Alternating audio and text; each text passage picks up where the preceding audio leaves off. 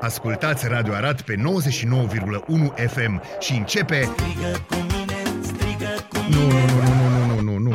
Aradul matinal! Singurul morning show provincial. Bună dimineața populație, bună dimineața popor, bună dimineața Arad, bună dimineața Bazil în Mureșan. Bună dimineața, astăzi este adormirea Maicii Somnului. Somnului, deci da. pe Deci bune. aș fi dormit. Vai, Vai, cât aș fi vai. dormit. Deci știți, știți cum e? E așa ca și când mi-ar sta 10, încă mai putem zice 10 pitici, ca să nu zicem 10 Întâmplări persoane mici. nebune. Nu 10 persoane mici, nu 10 pitici pe fiecare pleoapă. E foarte interesant, uh, e- poate că e din cauza că se schimbă vremea, că azi vor fi 9 grade. Uh, 10. îmi 10 scrie aici chiar? și la ora actuală deja sunt 4 grade și, atenție numerologi, astăzi este 12 a 12 Da. 20 23. Da. Dacă era anul viitor va fi interesant cu 20-24. Păi Deci atunci 12, chiar va fi 20. interesant. Dar și Deja acum se vor este fi interesant. terminat alegerile. știi? Molnar retrograd, Destroyer of the Nu, World. mâine, mâine e Moldan retrograd. Mâine? M-am uitat, da, Da? în Am 13. înțeles. În 13 e Molnar retrograd. Da. Îți dă ție așa cu minus. da? Da, da, da. Unde îmi dă minus? La buzunar, la, La portofel? buzunar la... suntem atât de obișnuiți. Da, acolo. Da, zic că Cum să spun? o Da, va fi am o zi observat- Da, am normală. observat și vocea care, unde îmi da, mă, fugi, dar e vestă treabă. Ah, Cum se zice, și la pungă gros. Da, da, da, da. În Marea Roșie, rebelii Houthi din Yemen au lansat o rachetă antinavă care a lovit un tank norvegian ce transporta produse chimice. Marina Statelor Unite ale Americii confirmă ta- că atacul a produs un incendiu la bord și pagube, dar spune că nu este nimeni rănit. Marinari. Și rebeli. Noul Duster va fi produs și în Turcia, dar modelele fabricate la uzinele din orașul Bursafor purta sigla, uh, da, vor purta sigla Renault. Până acum SUV românesc s-a vândut în această țară sub marca de Dacia. Da, e absolut normal. Strategia Dacia pentru Turcia uh, este să treacă înapoi la Renault pentru simplu fapt că au mai mulți bănuți. Da. Peste 100 de parlamentari europeni, apropo de ce am vorbit ieri cu Valdemar, din cel puțin 17 țări, au semnat o scrisoare deschisă adresată Congresului Statelor Unite ale Americii în care solicită deblocarea unui pachet de ajutor militar pentru Ucraina. Da, nu se va întâmpla. Bun, aproape 8% din românii care au avut nevoie de servicii medicale anul trecut nu le-au putut primi din cauza lipsei banilor, a listelor de așteptare sau a distanței față de spitale. Procente mai mari s-au înregistrat în Grecia și în Finlanda. Mie îmi place chestia asta, nu, anul trecut am avut probleme de sănătate, bine, am în continuu, dar uh, am avut niște probleme și am primit, uh, medicul de familie mi-a dat trimiterea Da. aia și m-am dus într-un loc Ți-au și... zis că peste șapte luni? Ceva, mi-au zis că peste o lună jumate, ceva, Ah. dar atunci nu mă simțeam bine. Toamna trecută Da, da, când da, am mă avut uh, amintesc. problemele alea. Și atunci mi-a zis că na, peste vreo lună jumate, dar dacă am eu 500 și ceva de lei, Da. luăm, recoltăm acum, acum, pe Acum. mâine aveți rezultatele. Și eu asta nu înțeleg, adică eu înțeleg că nu sunt fonduri sau sunt fonduri sau nu știu ce, dar, dar așa cum uh, noi, de exemplu, no, credităm companiile de gaz, că nu vin Da. ei și ci că fac ei citirea. Și atunci, de obicei, când fac ei citirea, tu E plătești de sfânta trei citire. ori Da, da. Cam cât așa. și, no, eu, de exemplu, din februarie anul ăsta n-am mai plătit gaz. Că cineva a venit în februarie să-mi citească mie contorul și a zis că nu a recunoscut cifrele sau a amestecat ordinea cifrelor. Da, ne amintim de Da. incidentul din februarie. Da, că am povestit atunci. Bineînțeles. Că ne Da, amintim și toți. atunci, eu de atunci n-am mai plătit gaz și nici nu o să plătesc până Prin anul iulie viitor. ți-au trecut nervi, știi? Da, prin iulie mi-au trecut nervii și am intrat în vacanță, dar stau să mă gândesc că dacă se poate așa ceva atunci cu fondurile astea, nu s-ar putea că, bă, oameni buni, faceți că oricum veți primi banii. Sau e mai ok să lăsăm oamenii să moară pentru că eu sunt ferm convins că în Eu știu- anumite cazuri, Da, dacă s-ar avea da. acele rezultate, s-ar putea face niște pași spre Da. Hai a să- vindeca hai să-ți povestesc persoana un pic respectivă. De ce nu se întâmplă asta și nu se va întâmpla?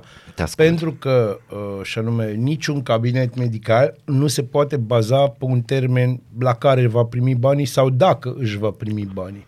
Uh-huh. Există acolo un grup de oameni care se ocupă, acolo la Cu vorbesc ocu- la au o casă, ocupație. da, o ocupație și ocupația lor este să oprească pe cât se poate aceste fonduri, pe diverse motive.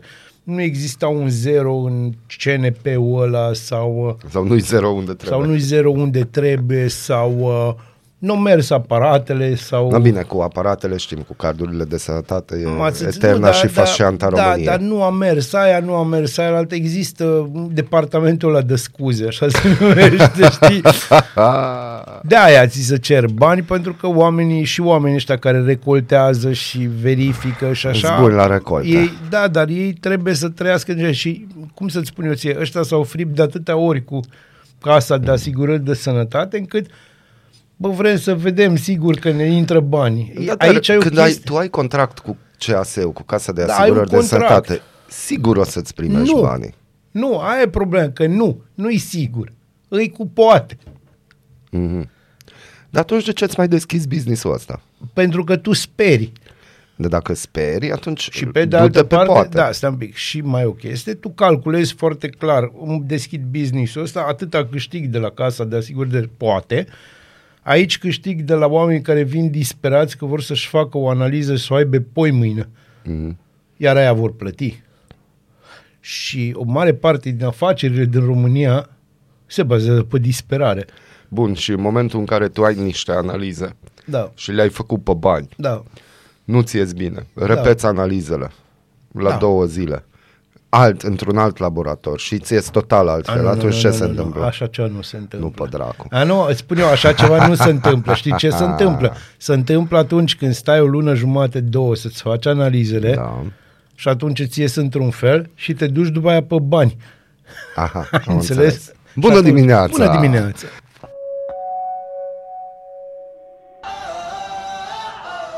Bună dimineața, Arad! Ascultați Aradul Matinal, singurul morning show provincial.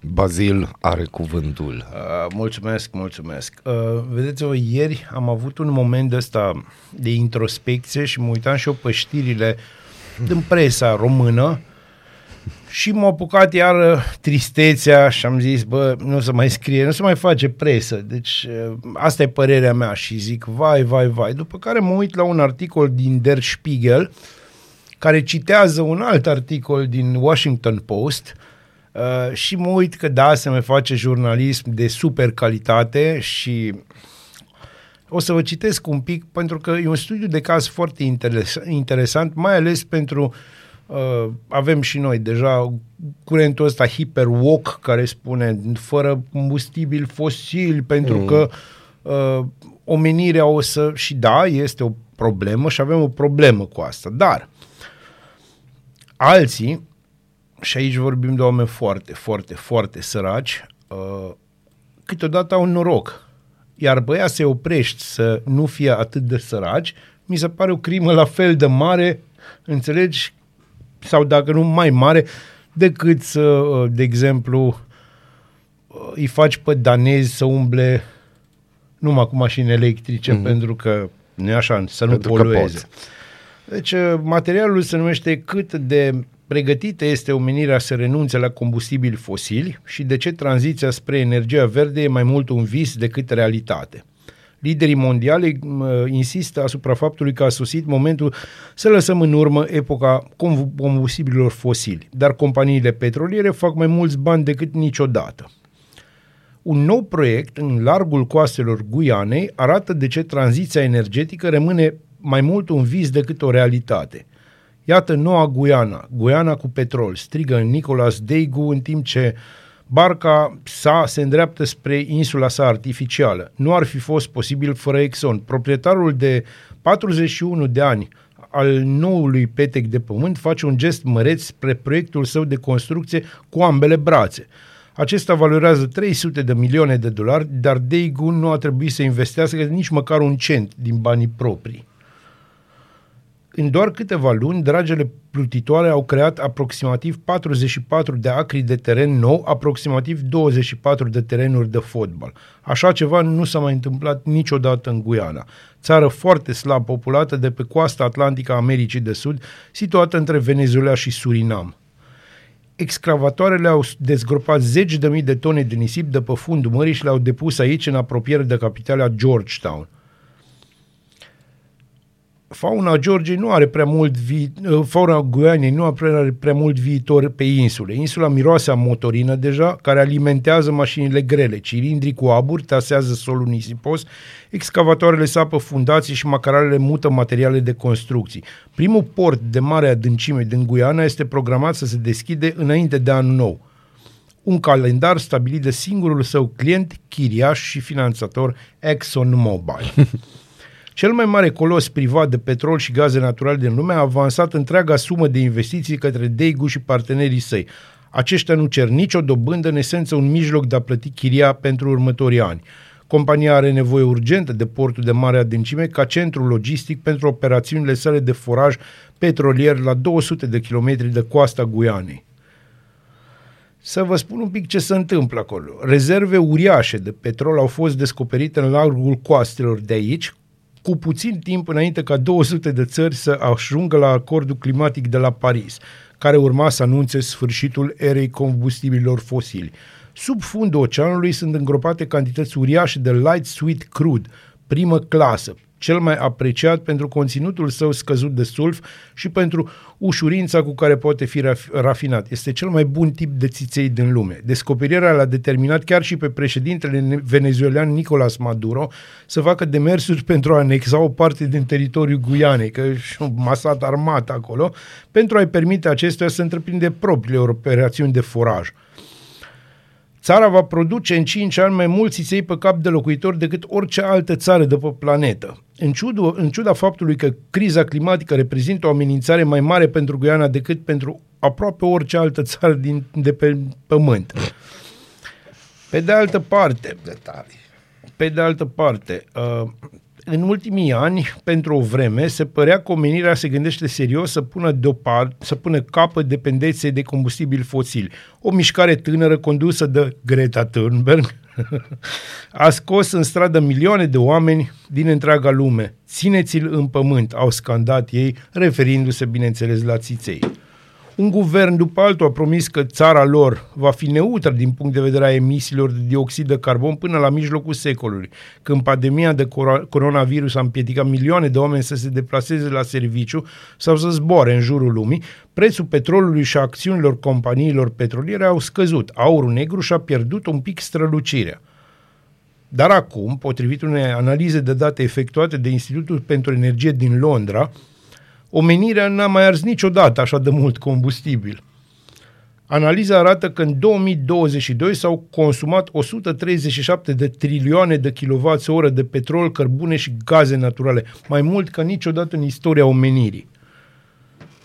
Acesta este motivul pentru care emisiile globale de gaze cu efect de seră au fost mai mari în 2022 decât oricând înainte, iar în acest an ar putea fi și mai mari. Temperaturile din întreaga lume cresc periculos, Incendiile de pădure sunt din ce în ce mai catastrofale, iar mișcarea vinerea pentru viitor a lui Thunberg se dezintegrează.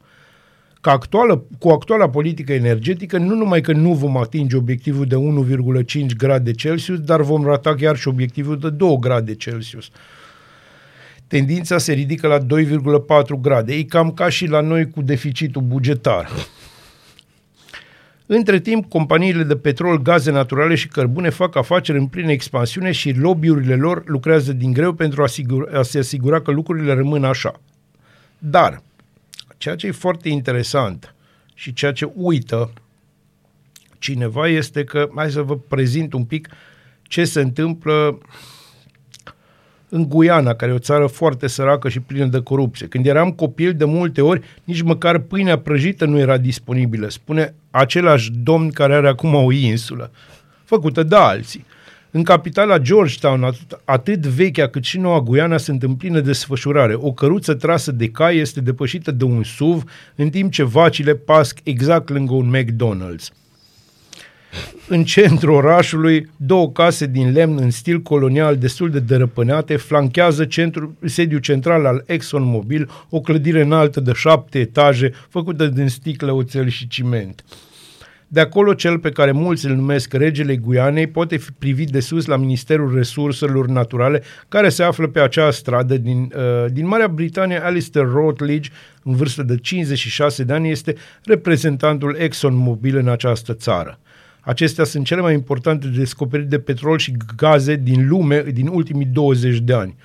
Compania consideră că zăcămintele din lagul coastelor Guiane conțin cel puțin 11 miliarde de barili, echivalent petrol, mai mult decât cantitatea din largul coastelor Norvegiei și Marii Britanie la un loc. La prețurile actuale, actuale, petrolul din această țară are o valoare de piață de 750 de miliarde de dolari în formă brută. Iar guvernul Guianei este nerăbdător să pună mâna pe acești aceste petromiliarde. Banii ar permite să dezvolte țara, ar fi suficienți pentru a înlocui drumurile pline de gropi ale țării cu autostrăzi largi, proaspăt asfaltate, pe lângă construirea de poduri, spitale și școli. Politicienii țării se grăbesc, este o cursă contra cronometru, a declarat recent președintele țării Irfan Ali într-un interviu pentru Al Jazeera. Intenționăm să accelerăm producția. 9 uh, din 10 cetățeni din Guiana trăiesc de-a lungul coastei atlantice, în spatele a peste 400 de kilometri de diguri. În unele locuri, apa sărată a început deja să se reverse peste bariere și să distrugă solul. Nivelul mării crește în această regiune mai rapid decât în orice altă parte. Iar Georgetown se află, capital, adică se află sub nivelul mării de secole. Unde vrei să ajungi? Vreau să ajung la o discuție foarte interesantă. E mult de povestit aici, o să găsiți, o să găsiți linkul dacă îmi scrieți, vi-l trimit, merită citit articolul. Vreau să ajung la următoarea chestie. Pe de o parte, avem o luptă pentru oprirea încălzirii globale, care e absolut normală. Deci e absolut normală, dacă o gândim. Pe de altă parte, lupta asta este dusă de persoane ca și Greta Thunberg da. și alți oameni care nu au neapărat problemele pe care le are un copil, de exemplu, care nu are pâine sau mm-hmm. încălțări în Guiana. Pe ăla din Guiana îl ajută petrolul. Da. Dacă nu are petrol, nu are ce mânca. Da. Bun. Problema cea mare, zic eu, a politicienilor care tot o dau acum cu încălzirea climatică, cu așa, este să-l împace și pe copilul ăla din Guiana, dar și pe Greta. Da, dar noi am mai citit o știre tot pe chestia asta, că noi nu o să atingem niciun target. Aici... Pentru că dacă azi s-ar opri toate platformele de extracție de țiței da, sau și orice, n-ar mai fi petrol. N-ar mai fi petrol, oricum rezervele pe care le avem în lume, alea s-ar consuma. Da. Și plus vorbim de extraordinar de mulți bani pe care noi nici nu-i putem închipui că ar nu, exista vreodată, nu, nu nimeni nu ar avea interesul de a opri. Nimeni nu are interesul să piardă bani, mai ales bogații. Acum, momentul ăsta, care e rar, pe care eu îl văd foarte rar, în care niște bogați dau niște bani unor săraci, că n-au ce să facă. Că dacă era în apele internaționale, mm. era altă poveste. Dar nu-i.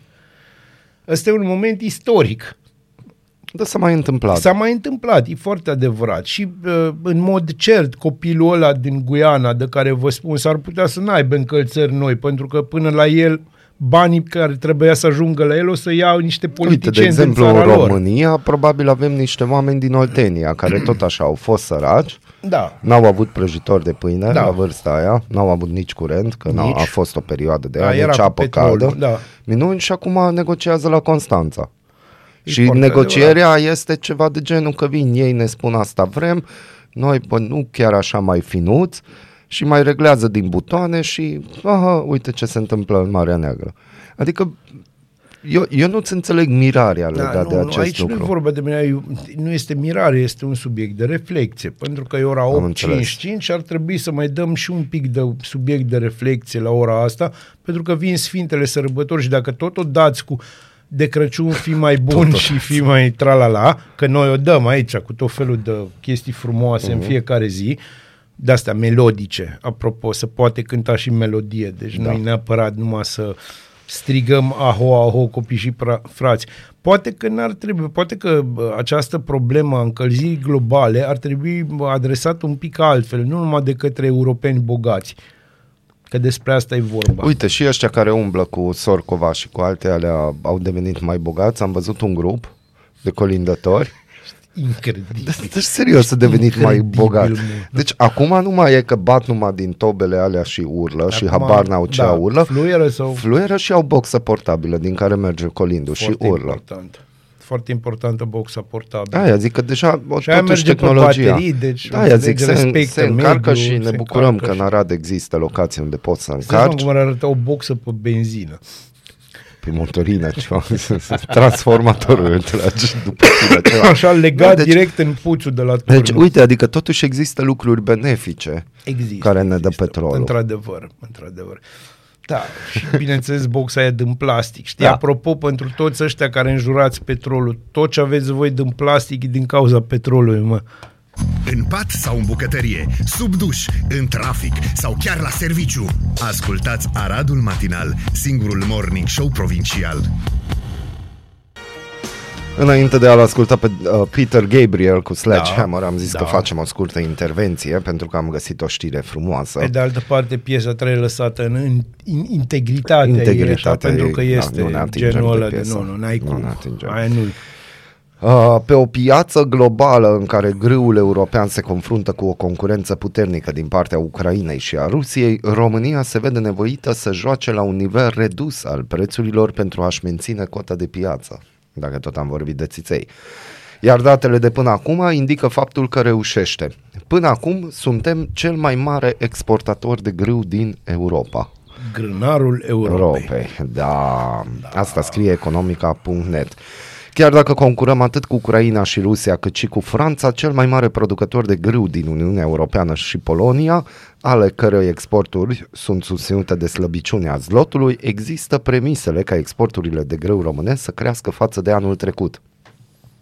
Grâul franțuzesc ar putea acoperi mare parte din necesarul din China, având în vedere că piețele din Africa de Nord devin tot mai interesate să cumpere din Rusia și Ucraina, iar România are mari șanse să se impună pe piețele din Africa de Nord, Egipt și Indonezia.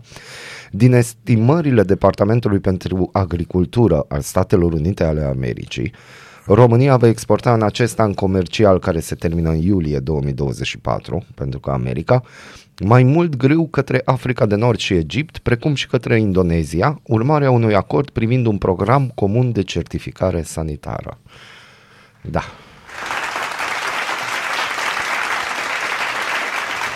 Cei de la economica.net amintesc că la începutul lunii octombrie, președintele Autorității Naționale Sanitare Veterinare și pentru Siguranța Alimentelor, Alexandru Nicolae Bociu, s-a întâlnit cu ambasadorul Indoneziei în România, iar țara asiatică și-a arătat interesul să importe grâu românesc.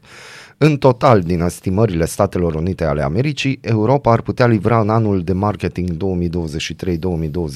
aproximativ 34 de milioane de tone de grâu față de 35 de milioane de tone cu un an înainte și sub prognoza inițială de 37,5 milioane de tone. Aceasta ca și ca urmare a unui consum mai mare estimat la 109,4 milioane de tone.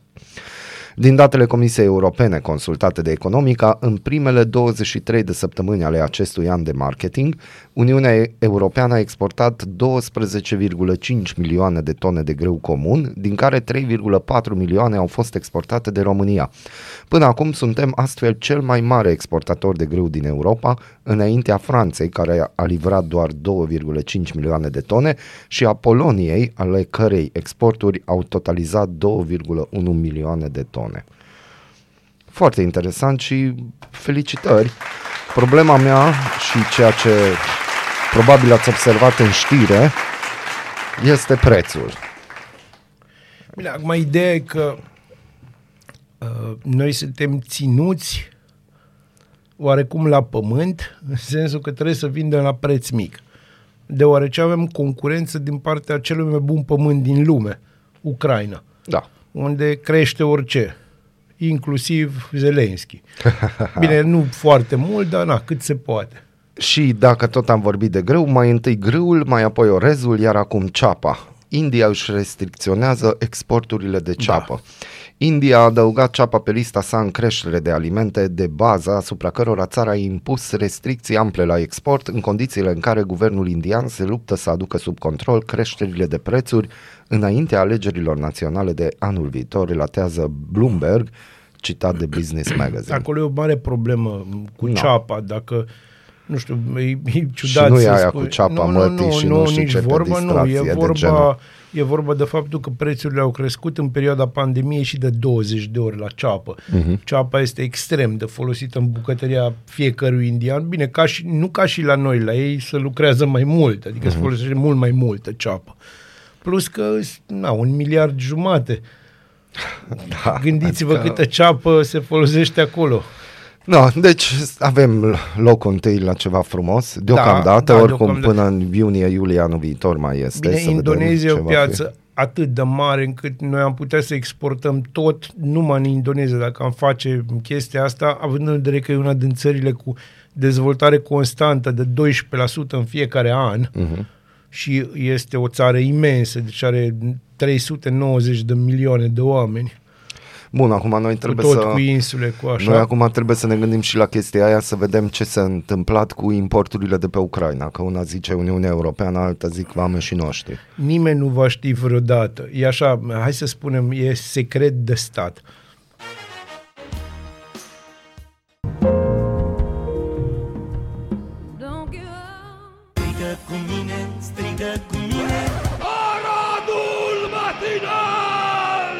Singurul morning show provincial.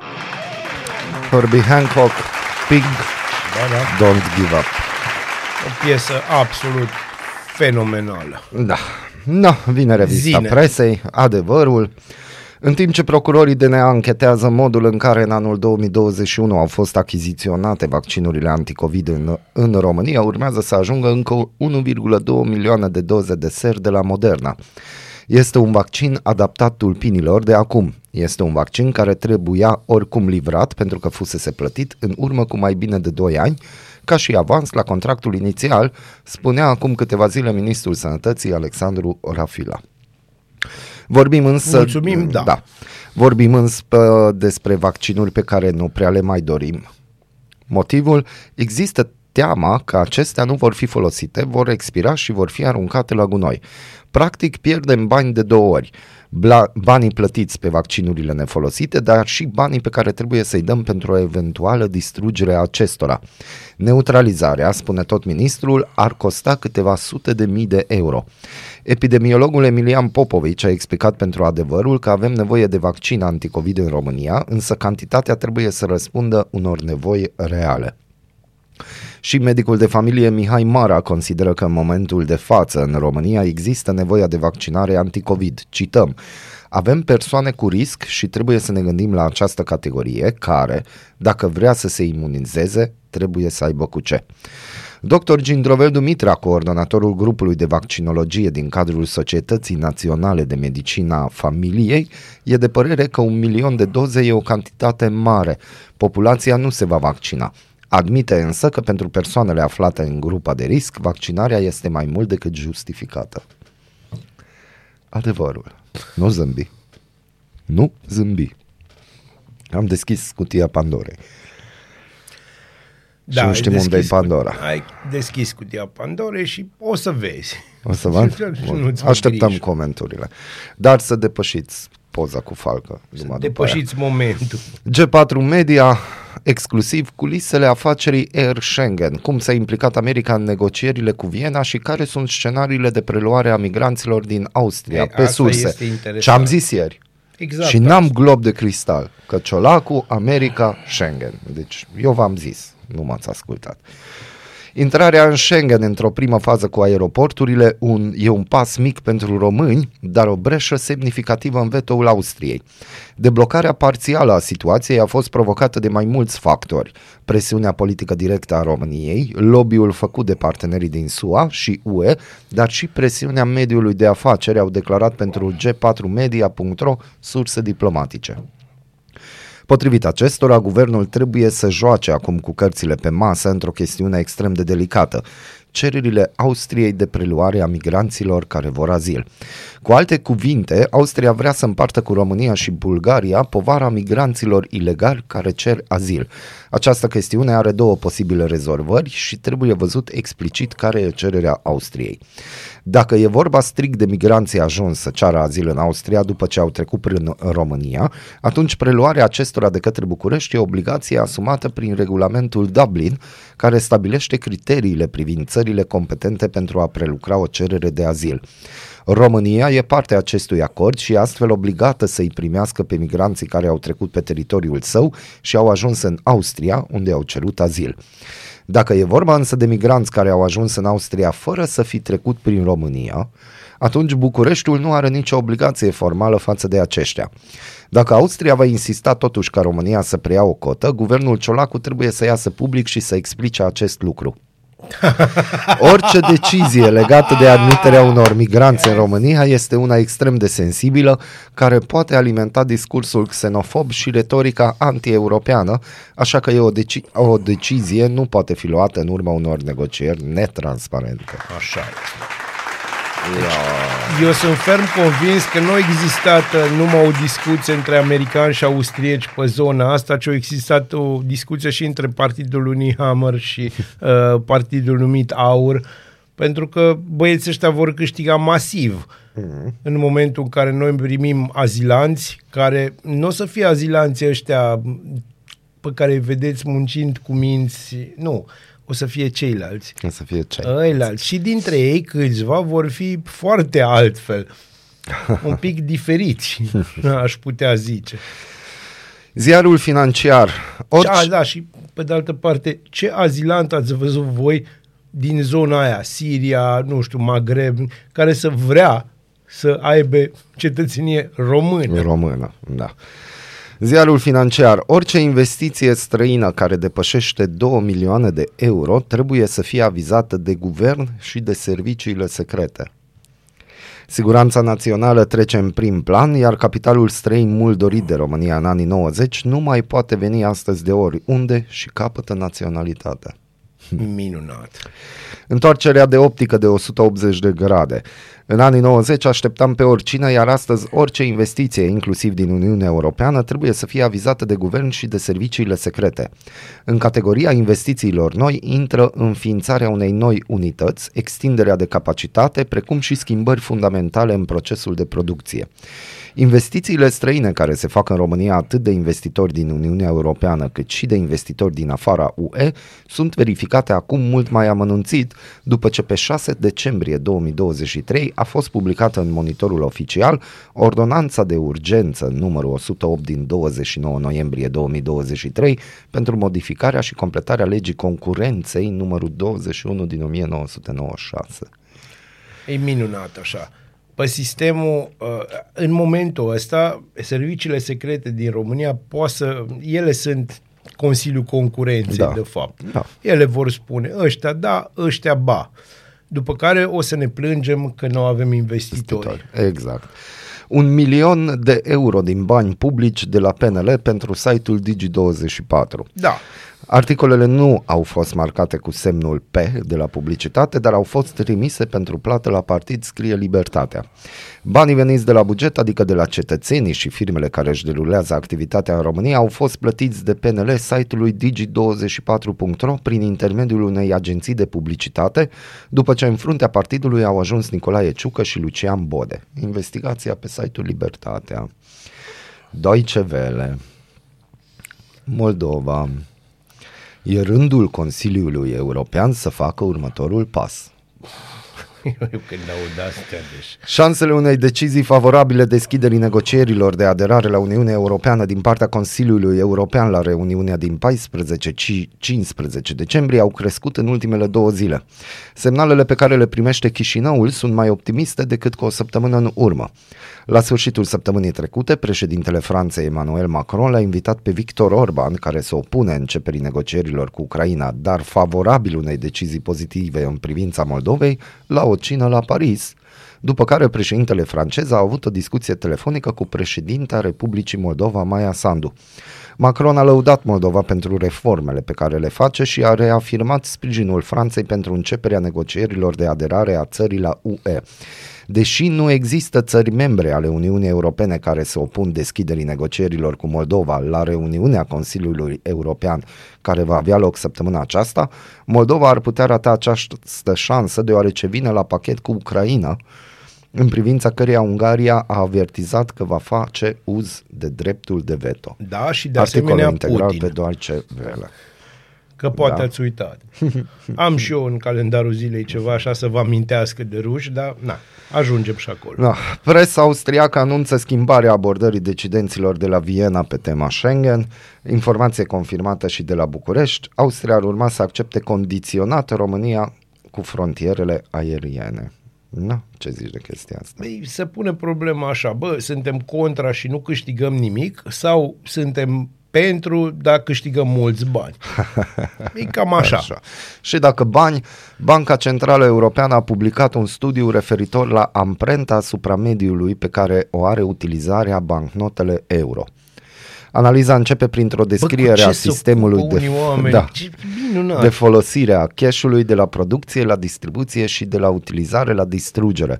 Pe tot acest lanț economic, folosirea bancnotelor euro consumă resurse. De ce ar mergem în direcția aia că... Da, povestea aia cu Da. da. mai bine pe card. Și am ultima știre pentru tine de pe rfi.ro. Președintele Klaus Iohannis Yes. i-a transmis luni ambasadorilor statelor membre ale Uniunii Europene acreditați la București că aderarea României la spațiul Schengen ar transmite un puternic mesaj de solidaritate din partea Uniunii și a subliniat necesitatea adoptării unei decizii pozitive în acest sens. potrivit Aplauze Mediafax. puternice Punct prelungite. Minunat. Bă, măcar nu Președintele- trimis chestia asta în februarie, de Da. 14 februarie. Președintele Claus Iohannis a subliniat că România va acționa în continuare în mod constructiv în spiritul unității și al solidarității europene, principii de bază care au ilustrat acțiunea Uniunii pe parcursul ultimilor ani, arată administrația prezidențială. Deci, Molnar, știrea asta se bate cap în cap cu cappuccino ăla pe care Da. a avut bunătatea să mi l Da. aduci mai devreme. Președintele Mă doarme. României a susținut necesitatea continuării sprijinului european, al NATO, dar și la nivel bilateral pentru Republica Moldova în vederea consolid- consolidării rezilienței Consolidării, acestui stat puternic afectat de efectele războiului din Ucraina și de acțiunile destabilizi- destabilizatoare ale Și nu mai Rusiei. poți, bă, deci n-ai cum. N-ai cum. Eu am adormit deja cu capul pe masă și am visat că acest uh, discurs continua și de plictiseală m-am Dar trezit. continuă acum. Hai, Președintele Klaus Iohannis a transmis viitoarei președinții belgiene a Consiliului Ai, ai. Uniunii Europene, care va debuta la 1 ianuarie 2024, cităm, succes în îndeplinirea obiectivelor stabilite și a reafirmat deschiderea României de a continua să acționeze într-o manieră pozitivă pentru consolidarea Uniunii Europene, o Uniune capabilă să protejeze valorile pe care le reprezintă și pregătită să facă față provocărilor din viitor. Am zis prea repede, dar s-a înțeles. Iar uh, Marmota... în, știi pa, tu. da. Președintele Ucrainei Volodymyr Zelensky se întâlnește astăzi la Washington cu președintele american Joe Biden.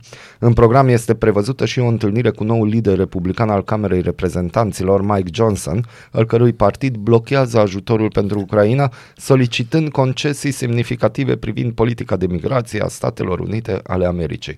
Eu cred că ucrainenii o să circule mult mai repede fără Da, viză în bineînțeles, America da, decât noi bineînțeles, românii. Și decât polonezi. Și asta felicitări guvernului din ultimii 33 de ani Bravo, din bă! România. Bine, Bravo, mă! băieți! Asta au fost știrea. Bun, da, asta au fost știri. Ești curios să afli ce-ți aduce ziua? Noi nu suntem curioși. Nici nu citim horoscopul, dar îți aducem informații și bună dispoziție. Aradul Matinal Singurul morning show provincial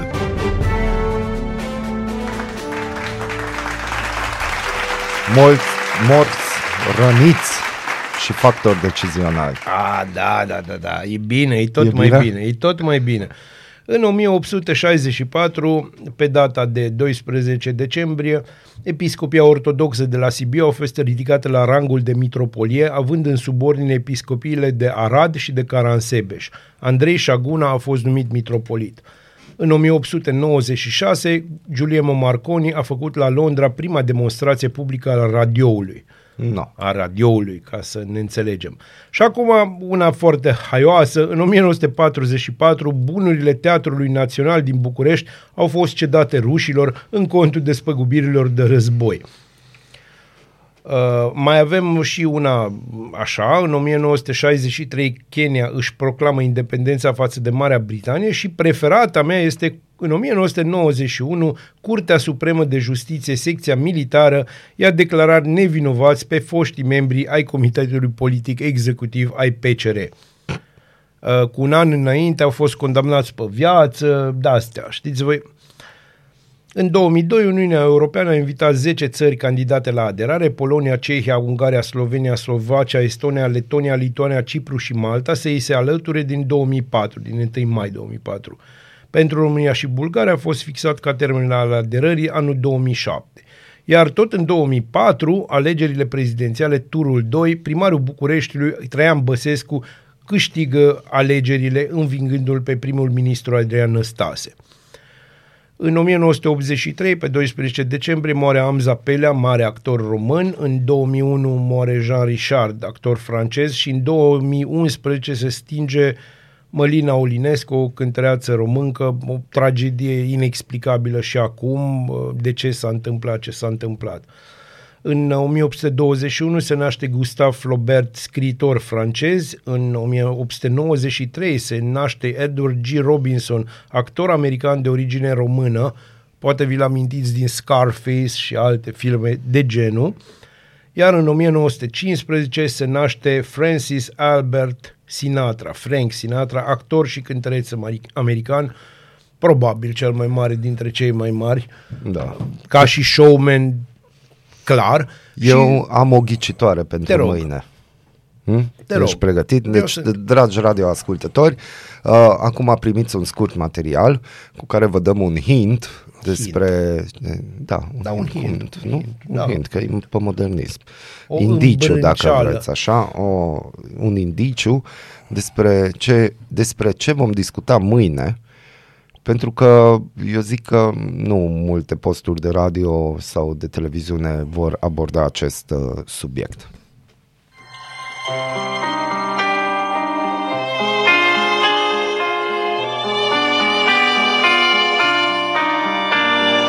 Pe 1 decembrie toți românii au trebuit să afle ce român bun poate fi un hohănțolăr. Azi, pe 13 decembrie, niciun român nu trebuie să afle cum la doar câteva zile distanță de unirea țării noastre, aici, mitralierele armatei române au măcelărit ucigând mișelește femei, copii și bărbați proaspăt întorși de pe frontul unde au luptat să ne ofere nouă azi o țară. Măcelul s-a petrecut seara, aici.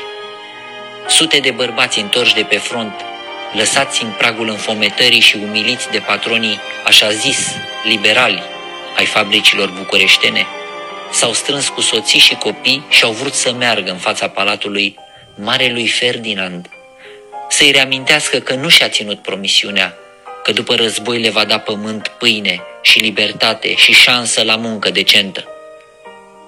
Generalul Alexandru Mărgineanu, care cu câteva luni înainte conducea soldații noștri la Mărășești spre victorie, a chemat aici, în piața teatrului, un pluton de mitraliere și a masacrat soții, copii și foști camarazi de front care voiau doar dreptul de a munci în fabrici cu demnitate. Cine suntem noi azi, dragi prieteni? Povestea oficială spusă de păpușari? Suntem niște ipocriți? Aici au fost măcelăriți muncitori care au protestat pentru că au fost lăsați în foamete. Iar foamea lor a fost declarată socialistă. Iar când foamea, sărăcia și protestul împotriva abuzurilor conducătorilor statului, oricare ar fi ei, sunt ștampilate ca socialiste, comuniste, instigatoare, atunci mitralierele mânuite de români măcelăresc ușor alți frați români. Sângele poate să curgă la canal, iar memoria noastră să nu rețină nimic despre mărșăviile, mărșăviile la care au fost instigați mereu, români contra români. Muncitorii infometați din 13 decembrie 1918, mitraliați aici scandau Vrem libertate, jos starea de asediu, jos cenzura. Ce a rămas în noi din 13 decembrie 1918? Doar un tablou al lui Tonița, un desen în cărbune, imagine a unei suferințe care nu mai trece, fiindcă este ascunsă. Iar câtă vreme suferința și adevărul sunt ascunse, mitralierele vor fi mereu pregătite să însângereze piețe. Spuneți unui britanic că i-ar prinde bine să fie condus de un rege neamț. Spuneți unui francez că ar fi bine să-l conducă un britanic. Vedeți, dragii mei prieteni, trecutul nu-l putem schimba, dar mintea și sufletul le putem umple cu o conștiință a adevărului care să ne arate așa cum suntem. Doar apoi putem păși spre ce putem fi.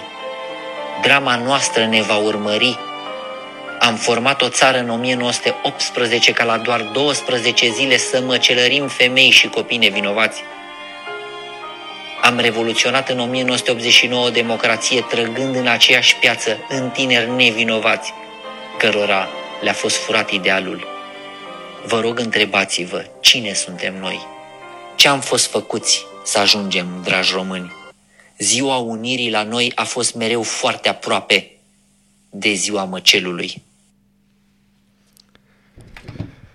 Da. Da. Mâine e 13, uh, nu știu dacă se va discuta de acest subiect, de ce s-a întâmplat în București. Ghicitoarea mea este unde s-a întâmplat în București măcelul. Da. Pentru că foarte mulți trec prin București, sunt ferm convins că trec în acea piață și ghicitoarea pe ziua de mâine de 13 uh, este asta. Unde s-a întâmplat măcelul? Și n-am, nu vreau să stric ziua nimănui, dar uh, din punctul meu de vedere, mai ales că chiar că în prag de 1 decembrie s-au întâmplat uh, aceste lucruri, numai noi putem schimba ceva în țara asta. Da, și pe de altă parte pentru toți cei deranjați de această poveste și care vor spune, vai, vai, dar cum puteți voi să deschideți genul ăsta de ușiță? E același gen de ușiță pe care l-am deschis eu acum câțiva ani public, vorbind un pic despre masacrul țiganilor uh, și mai exact uh, masacrarea familiilor de țigani femei și copii cărați la bug și aruncați din tren în ger, în timp ce soții și tații luptau pentru armata română și care uh-huh. au venit acasă și n-au mai găsit pe nimeni. Uh, și uh, mi s-a spus și atunci de către diversi că nu pot întina astfel uh, imaginea minunată a armatei române care așa. Nu cred că e vorba de întinare, este vorba de a face un pic de dreptate sutelor de mii de morți uh, acuzați, nu poți acuza un bebeluș de comunism în mod cert, știi? Și în niciun caz nu poți să împuște o femeie pentru că uh, are o altă culoare. Ideea adică e- nu poți. Ar fi bine. Toți să avem nu pete poți. negre, toți avem o Da, istorie și ar trebui să, ni ne le cunoaștem asumăm, istoria. Știi? Dar uh, ideea asta, povestea asta pe care am întâlnit-o și în Ungaria, uh, am întâlnit-o Da, și la acum. prieteni de-a mei unguri care, care stau în Ungaria și nu știau, de exemplu, despre regimentul numărul 9 care s-a deplasat el pe la Trăznea și și-a făcut ce a făcut, că nu știau, nu apare în istoria mm-hmm. lor. Uh, Este foarte trist că ascundem aceste momente pentru simplu fapt că ajungem la concluzia că noi suntem extraordinari și nemaipomeniți și, hai să vă spun, suntem și de asemenea putem fi și îngrozitori și putem fi și neprietenoși De asta suntem oameni. și toate astea fac parte din umanitate. Ar trebui să ne îmbrățișăm umanitatea și pentru asta trebuie să ne îmbrățișăm istoria. Și acum recomandarea baziliană, pentru că m-am înfuriat, azi e Pantera 5 Minutes Alone, să aveți o zi absolut minunată. Ne revedem mâine. Pa, pa! Bună dimineața, Arad! Ascultați Aradul Matinal, singurul morning show provincial.